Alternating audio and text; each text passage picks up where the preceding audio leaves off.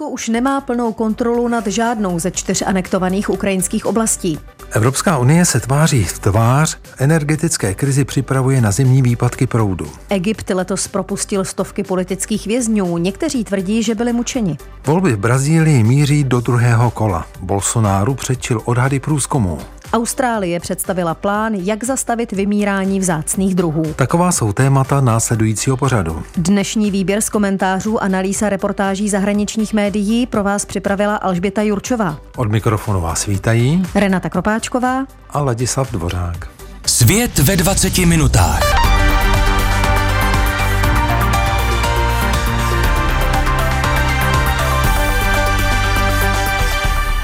Rusko už nemá plnou kontrolu nad žádným ze čtyř anektovaných ukrajinských území. Ukrajinské jednotky postoupily o desítky kilometrů v Chersonské oblasti na jihu země a daří se jim i na východě.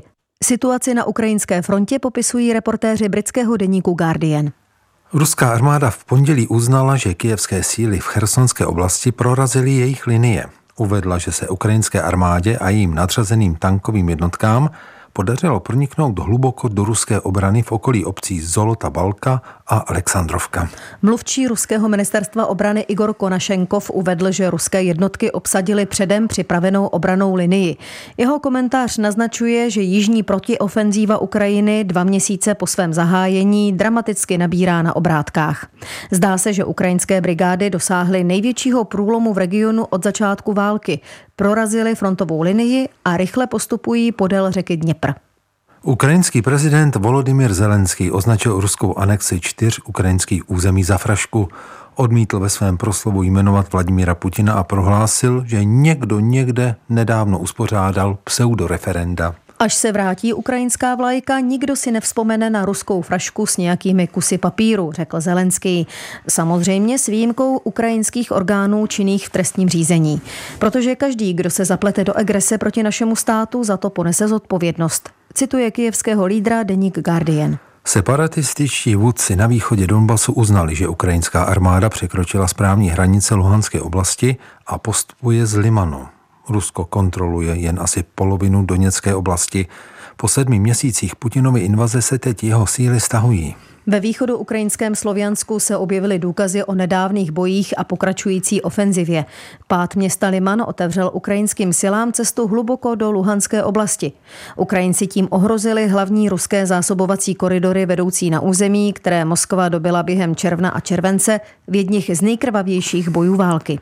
Rusko okupuje jen asi třetinu záporožské oblasti. Patří sem jaderná elektrárna Záporoží, nikoli však město Záporoží a jeho centrum. Podle zpráv na sociálních sítích měly ruské jednotky v nedávné době bránit civilistům před odchodem přes hraniční přechod na území spravované ukrajinskou vládou. Na přechodu tak uvízly stovky aut. Na severovýchodě země měly ukrajinské síly blízko k osvobození celé Charkovské oblasti po protiofenzívě, která začala minulý měsíc. Ruská frontová linie je na východě oblasti nedaleko od města Kupiansk a podle reportérů v terénu se říkalo, že se hroutí. Ukrajinské jednotky v této oblasti osvobodily několik vesnic. Ruští okupanti stále kontrolují asi 15% ukrajinského území, včetně Krymu. Od září však Ukrajinci získali zpět velké části území na severovýchodě a jihu země. Teprve se ukáže, jestli ruská masová mobilizace situaci na frontě změní, hodnotí aktuální dění na Ukrajině britský deník Guardian. Zadrhnutí dodávek energie spojené s válkou na Ukrajině by letos v zimě mohlo v Evropské unii způsobit rozsáhlé výpadky proudu, píše americký deník Washington Post. Podle eurokomisaře pro krizové řízení Janeze Lenarčiče se 27. s poklesem teplot připravuje na dva myslitelné scénáře. První scénář se chystá pro případ, že několik členských států pocítí výpadky elektřiny. Druhý pracuje s možností, že by výpadky proudu nastávaly v mnoha členských státech současně. V případě výpadků jen v několika zemích by mohly zasáhnout ostatní unijní státy a poskytnout postiženým členům cílenou pomoc, například v podobě nouzových generátorů. Kdyby došlo k rozsáhlejším výpadkům, Evropská komise by byla nucena čerpat ze své strategické energetické rezervy, vysvětlil eurokomisař v rozhovoru pro německou rozhlasovou stanici RND. Evropští představitelé trvají na tom, že jsou teď lépe připraveni na to, co přijde, než na začátku války na Ukrajině. Zásoby zemního plynu v Evropské unii dosáhly téměř 90% kapacity, což je o 15% více než ve stejný den loňského roku. Přesto je třeba udělat víc proto, aby blok dokázal rychle reagovat na náhlé výpadky v dodávkách energie a aby lépe chránil kritické sítě v Evropské unii, uvedla ve svém středečním projevu v Evropském parlamentu předsedkyně Evropské komise Ursula von der Leyenová. Akty sabotáže proti plynovodům Nord Stream ukázaly, jak zranitelná je naše energetická infrastruktura, cituje Washington Post von der Leyenovou. Výpadky proudu jsou běžné v mnoha částech světa, kde infrastruktura nedokáže ustát prudký nárůst zátěže. Bohatým zemím Evropské unie jsou ale spíše cizí. Odborníci bíjí na poplach kvůli tomu, co by výpadky proudu a mobilních sítí mohly znamenat pro spotřebitele. Města po celém Německu začala v létě šetřit energií. Kromě jiného vypnula osvětlení historických památek i veřejné fontány. Paříž začala zasínat osvětlení Eiffelovy věže krátce před půlnocí místo v jednu v noci. Podle expertů jsou ale podobné kroky spíše symbolické. Noční spotřeba elektrické energie na Eiffelově věži se podle stanice Radio France rovná roční spotřebě pouhých 56 francouzů. Spotřebitele by mohlo zasáhnout něco jiného. Podle agentury Reuters se některé evropské telekomunikační podniky obávají, že by přerušení dodávek proudu v zimě mohlo způsobit výpadky mobilních sítí. Francouzský provozovatel elektrické sítě v září prohlásil, že v příštích šesti měsících bude nejspíš muset spotřebitele požádat, aby spotřebovávali méně energie. V případě extrémního počasí by prý tato úspora měla být až 15%, aby nedošlo k přetížení soustavy. Válka na Ukrajině způsobila, že Evropská unie musela zásadně přehodnotit, jakým způsobem získává energii. Více než třetina evropské elektřiny se vyrábí spalováním fosilních paliv. Rusko bylo donedávna pro 27. hlavním dodavatelem ropy a plynu. Moskva ale v uplynulých měsících dodávky drasticky omezila v reakci na sankce uvalené po zahájení ruské invaze na Ukrajinu. Evropská unie tak byla nucena hledat alternativní dodavatele, plnit své energetické zásoby a podniknout kroky ke snížení spotřeby, popisuje Washington Post. Německu se riziko nedostatku zemního plynu v letošní zimě snížilo díky naplnění zásobníků. Poznamenává společnost Jurishia Group, která se zabývá výzkumem a poradenstvím v oblasti politických rizik. Varovala však, že krátké regionální a kontrolované přerušení dodávek elektřiny známe jako nouzové odpojení neprioritních obvodů představuje riziko zejména v jižních částech Německa. Nicméně nouzové odpojení je pro ekonomiku méně škodlivé než nekontrolované výpadky proudu nebo plynová pohotovost. Plánované nouzové odpojení totiž umožňuje průmyslu i domácnostem se na dočasné a lokalizované výpadky lépe připravit. Uzavírá americký deník Washington Post. Posloucháte Svět ve 20 minutách. Výběr z komentářů, analýz a reportáží zahraničních médií. Vrátit se k ním můžete na webu plus.rozhlas.cz, v aplikaci Můj rozhlas a v dalších podcastových aplikacích. Politický aktivista Hasan Barbary strávil poslední tři roky v egyptském vězení, kde ho prý byli, zavírali do malé cely bez dostatečné ventilace a zakazovali mu přístup na toaletu. 640-letý odborářský aktivista se dostal na svobodu v Dubnu společně s dalšími stovkami politických vězňů. O jejich propuštění rozhodl prezident Abdal Fattah Sisi, jak píše americký list Wall Street Journal, udělal to v rámci příprav na hoštění světových lídrů u příležitosti listopadové konference COP27 v Egyptě. Věrohodnost tvrzení pana Barbary o jeho pobytu ve vězení dokládá svědectví několika dalších nedávno propuštěných vězňů. I oni popisují příšerné bytí, dlouhodobý pobyt na samotce, tísnění se v maličkých přeplněných celách, nedostatečný přístup k čisté vodě a jedlému jídlu. Jeden z bývalých trestanců dokonce popsal, že ho dozorci přivázali k mokré madraci a poté do něj pouštěli elektrický proud. Mluvčí egyptské vlády prohlásil, že možná existují pochybení, ale v egyptských věznicích prý nedochází k systematickému porušování lidských práv. Lidskoprávní skupiny na druhou stranu tvrdí, že prezident Sisi je zodpovědný za jedny z nejtvrdších zásahů proti lidským právům na světě. Lidskoprávní organizace Human Rights Watch odhaduje, že Egypt uvěznil nebo obvinil nejméně 60 tisíc lidí. Lidskoprávní skupiny také tvrdí, že vězni jsou vystaveni fyzickému a psychickému týrání a že žijí v podmínkách srovnatelných s těmi, které panují ve válkou zmítaných zemích, jako je Sýrie nebo Jemen.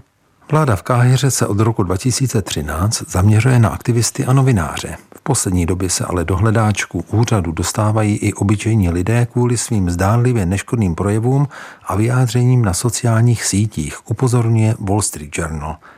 Západní vlády sice egyptského prezidenta kritizují kvůli porušování lidských práv, ale jejich vliv na Sísího slábne. V důsledku globální energetické krize se totiž z Egypta stal pro Evropu potenciální zdroj zemního plynu. Francouzský prezident Emmanuel Macron hostil egyptského lídra v Paříži letos v červenci. Diskutoval s ním mimo jiné o tom, jak se vypořádat s dopady ruské invaze na globální potravinovou bezpečnost a energetiku. Už v roce 2020 šéf Elizejského paláce prohlásil, že zlepšení stavu lidských práv nebude podmínkou pro prodej zbraní Egyptu, protože obě země usilují o rozšíření svých bezpečnostních a obraných vazeb. Půl tuctu politických vězňů propuštěných od Dubna popsalo ve svých výpovědích pro Wall Street Journal špatné zacházení během pobytu ve vězení. Jejich výpovědi potvrdili zprávy lidskoprávních skupin, které upozorňovaly, že egyptský stát po léta využíval samovazby, nedostatek ventilace a čisté vody k nátlaku na tyto zadržené. 42-letý politický aktivista Sharif Roubí strávil ve vězení sedm let. V květnu byl propuštěn, ale v září ho policie zatkla znovu. Novinářům popsal, že během jednoho ze svých pobytů ve vězení musel sdílet celou s více než 50 dalšími lidmi. Byla prý tak malá, že každý z trestanců mohl ležet na zemi jen 4 hodiny denně. Strava údajně zahrnovala i nevařené fazole. Když prezident Sisi letos v Dubnu ustavil výbor pro amnestii, prohlásil, že v Egyptě je místo pro každého. Země od té doby propustila přes 600 politických vězňů. Někteří se dostali na svobodu díky prezidentským milostem, většina na příkaz prokurátora. Egyptští političtí analytici říkají, že očekávaná konference COP27 a slávnoucí domácí ekonomika jsou důvody, proč CC nechává vězně propouštět. Káhyra doufá, že tak přiláká další zahraniční investice v časech, kdy se hodnota egyptské libry propadá a ceny potravin a energií prudce rostou. Lidskoprávní skupiny odhadují, že od začátku vlny propouštění trestanců úřady z politických důvodů pozatýkali dalších asi 12 egyptianů. Kromě toho prý prodloužili tresty tisíců stávajících politických vězňů.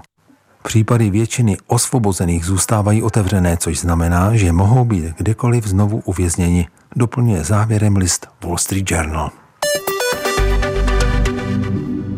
Brazilské prezidentské volby směřují do druhého kola. Překvapivý volební úspěch prezidenta Jaira Bolsonára v prvním kole připravil jeho soupeře Luise Inácia Lulu da Silvu o přímé vítězství, píše server Jurektiv. V prvním kole voleb sice podle očekávání zvítězil Lula, ale ne s tak velkým rozdílem, jaký mu předpovídali průzkumy. Svůj hlas mu dalo 48,4% zúčastněných. Bolsonára volilo 43,2% hlasujících. Několik průzkumů veřejného mínění před volbami předpovídalo, že levicový Lula, který zastával funkci prezidenta v letech 2003 až 2010, povede o 10 až 15 procentních bodů před krajně provicovým Bolsonárem.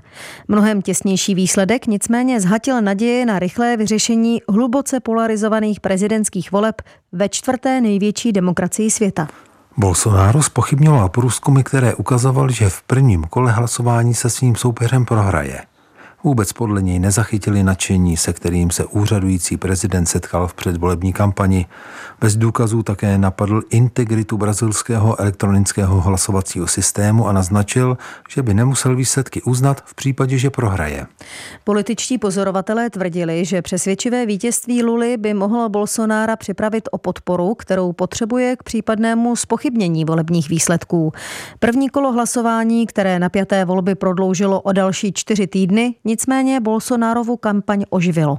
Extrémní pravice je v celé Brazílii velmi silná, vysvětluje Carlos Melo, politolog z obchodní školy Insper. Lulovo vítězství ve druhém kole je teď méně pravděpodobné. Bolsonaro vstoupí do boje o své znovu zvolení s velkou silou, předpovídá odborník. Lula výsledek okomentoval optimisticky a prohlásil, že druhé kolo jen oddálí jeho vítězství. Těší se prý na to, až se s Bolsonárem utká v debatě. Můžeme porovnat Brazílii, kterou vybudoval s tou, kterou jsme vybudovali my, řekl novinářům Lula. Klidný a sebevědomý byl ve svých povolebních vyjádřeních i Bolsonaro. Hlava státu jen znevažovala volební agentury za to, že nedokázali lépe odhadnout jeho podporu, píše server Euractiv. Mám v plánu vytvořit správná politická spojenectví, abych tyto volby vyhrál, prohlásil Bolsonaro před novináři a poukázal na významné pokroky, kterých jeho strana dosáhla ve všeobecných volbách do kongresu.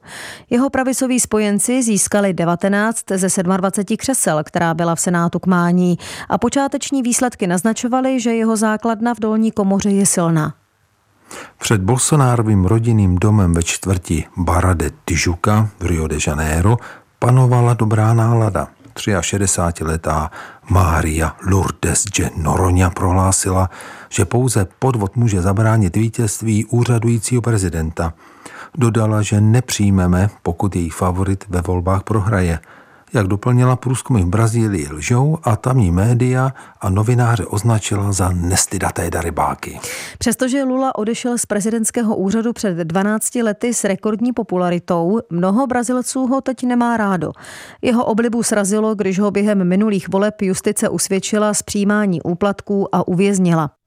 Lulův trest později zrušil brazilský nejvyšší soud, což mu letos umožnilo znovu kandidovat na prezidenta spolu s dalšími devíti kandidáty z řady menších stran, vysvětluje server Jurektiv. Bolsonaro, který se z kariérního zákonodarce stal samozvaným outsiderem, se vzepřel Lulovi straně pracujících a v roce 2018 ve volbách zvítězil. Sjednotil tak různé proudy brazilské pravice od evangelických křesťanů po zastánce farmářů a těch, kteří obhajují držení zbraní. K radosti komerčních zemědělců a nelegálních těžařů rozložil ochranu životního prostředí a domorodých obyvatel. Současný prezident zároveň apeluje na sociální konzervativce s agendou namířenou proti homosexuálům a potratům. Popularita úřadující hlavy státu utrpěla při pandemii koronaviru. Nemoc označil za malou chřipku, jenže COVID-19 zabil bezmála 700 tisíc Brazilců. Různé korupční skandály se nevyhnuly ani několika ministrům z jeho vlády a nasměrovali pozornost na Bolsonárovi syny, kteří se také věnují politice. Výsledky prvního kola prezidentských voleb přesto ukázaly, že o podporu tento politik nepřichází. Lula zatím podrobněji své plány pro Brazílii nepopsal. Slíbil ale, že zlepší materiální podmínky chudých a pracujících brazilských vrstev, tak jak to udělal jako prezident v letech 2003 až 2010. Miliony lidí tehdy pozvedl z chudoby a obnovil globální vliv Brazílie. Když byl Lula u moci, jeho obliba prudce vzrostla, protože za hospodářského bůmu rozšířil sociální záchranou síť. Několik let po jeho odchodu z úřadu se ovšem ekonomika zhroutila a jeho nástupce, kterého sám vybral, byl z funkce odvolán. Řada Lulových spolupracovníků se brzy ocitla ve vězení kvůli zapojení do rozsáhlé kauzy s úplatky. Uzavírá server Jurektiv. Austrálie vypracovala plán, jehož cílem je zabránit vyhnutí dalších rostlin a živočichů. Kontinent patří k těm, kde vymírání druhů postupuje nejrychleji. Vládní prohlášení z uplynulého týdne přichází po letech extrémních meteorologických jevů, jako jsou požáry a vlny veder, které ohrožují velké množství jedinečných druhů rostlin a živočichů. O nové australské strategii píše americký deník The New York Times. K akci vládu donutili také výsledky nového rozsáhlého pětiletého výzkumu. Ten odhalil, že australské životní prostředí a volně žijící živočichové čelí ještě většímu ohrožení v důsledku klimatických změn, než se dříve připouštělo. Náš současný přístup nefunguje, prohlásila ministrině životního prostředí Tania Pliberseková. Tohle jsou největší cíle, jaké jsme kdy viděli, dodala k novému vládnímu přístupu. Součástí desetiletého plánu je i závazek středolevé vlády k ochraně alespoň 30% australské pevniny. Austrálie se tímto zařadila mezi desítky dalších zemí, včetně Spojených států, které se přihlásily ke stejnému cíli. V současnosti je chráněno asi 22% australské pevniny. Rozšíření ochrany na 30% by znamenalo nárůst o 61 milionů hektarů. Plán také konkrétně označuje 110 ohrožených druhů a 20 oblastí, které mají být v rámci ochranných opatření upřednostněny. Podle vlády je přínosem takových opatření i to, že povedou k ochraně dalších ohrožených druhů. Mezi zvířata, která mají požívat ochrany, patří například střízlíkovec síkorovitý, klokan skalní nebo rosnice skokanovitá. Vláda sice zatím neoznámila, jak bude nový plán financovat, ale na záchranu původních australských druhů už dřív vyčlenila přes 140 milionů dolarů. Vědci a ochránci přírody uvítali ambiciózní cíle v oblasti ochrany vymírajících druhů. Varovali ale, že kroky nastíněné australským kabinetem jsou i tak nedostatečné. Někteří experti tvrdí, že se iniciativa dostatečně nezabývá hlavními příčinami vymírání druhů, mezi které se radí nejen klimatické změny, ale také úbytek stanovišť živočichů a šíření invazivních druhů. To, co je v plánu, zdaleka neodpovídá tomu, co by bylo zapotřebí ke skutečnému splnění stanoveného cíle. Posteskla si Baša Stasaková z australské nadace pro ochranu přírody. Nicméně uznala, že vytyčení ambiciózních met má svůj význam. Je to podle ní něco, co poutá pozornost a dokáže ji k danému cíli nasměrovat. James Watson, profesor vědy o ochraně přírody na Queenslandské univerzitě, zase prohlásil, že na záchranu všech ohrožených druhů v Austrálii bude zapotřebí mnohem více peněz částku odhadoval na víc než miliardu a čtvrt australských dolarů, upřesňuje deník do New York Times. Přístup nové australské vlády je ale po deseti letech příšerných strategií ochrany přírody z pera předchozího konzervativního kabinetu podle profesora rozhodně zlepšením.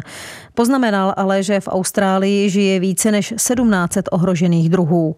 Upozornil, že když se ochranářské aktivity zaměří na 110 z nich, nepodaří se současně naplnit potřeby i zbývajících 1600. Austrálie ztratila za posledních 200 let více druhů savců než kterýkoliv jiný kontinent. Takové jsou závěry zmíněného rozsáhlého výzkumu, se kterým vláda pracovala. Země také vykazuje jeden z nejvyšších úbytků druhů mezi vyspělými státy.